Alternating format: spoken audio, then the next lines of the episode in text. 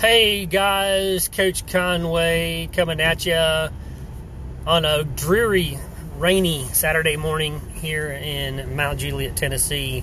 Just got through giving a golf lesson and had a kind of a wow moment with one of my golf students in there talking about how to break a bad habit. And I was talking to him about how when I'm trying to work on someone's golf swing, instead of trying to work with what they've got, that we've really got to make change. And he's like, well, that feels uncomfortable.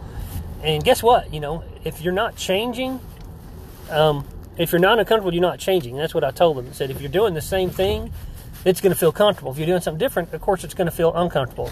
So we tweaked his grip a little bit, and that didn't feel very comfortable to him. And I said, well, you're just going to have to get used to it over time because, you know, change is uncomfortable.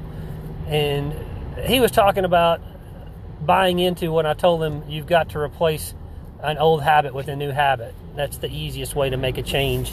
And he shared with me a story that I thought was really interesting. When he started picking up golf, he was playing in a golf league, and his wife had told him that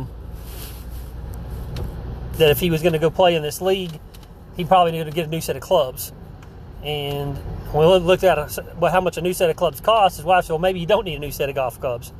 But he was a smoker at the time.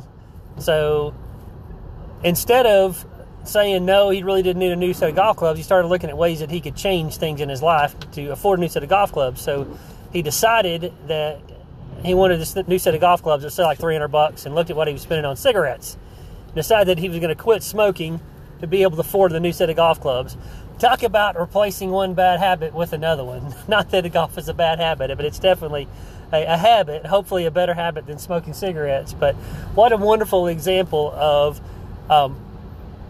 being uncomfortable and changing and using one new habit to replace an older habit. So this is Coach Conway just sharing with you a couple of pieces of wisdom. One other little thing about this is, as I was thinking about this, recording this session, I came up with 10 different reasons why I shouldn't do it. But the Tim Davis words were in my head, and it said, you know what?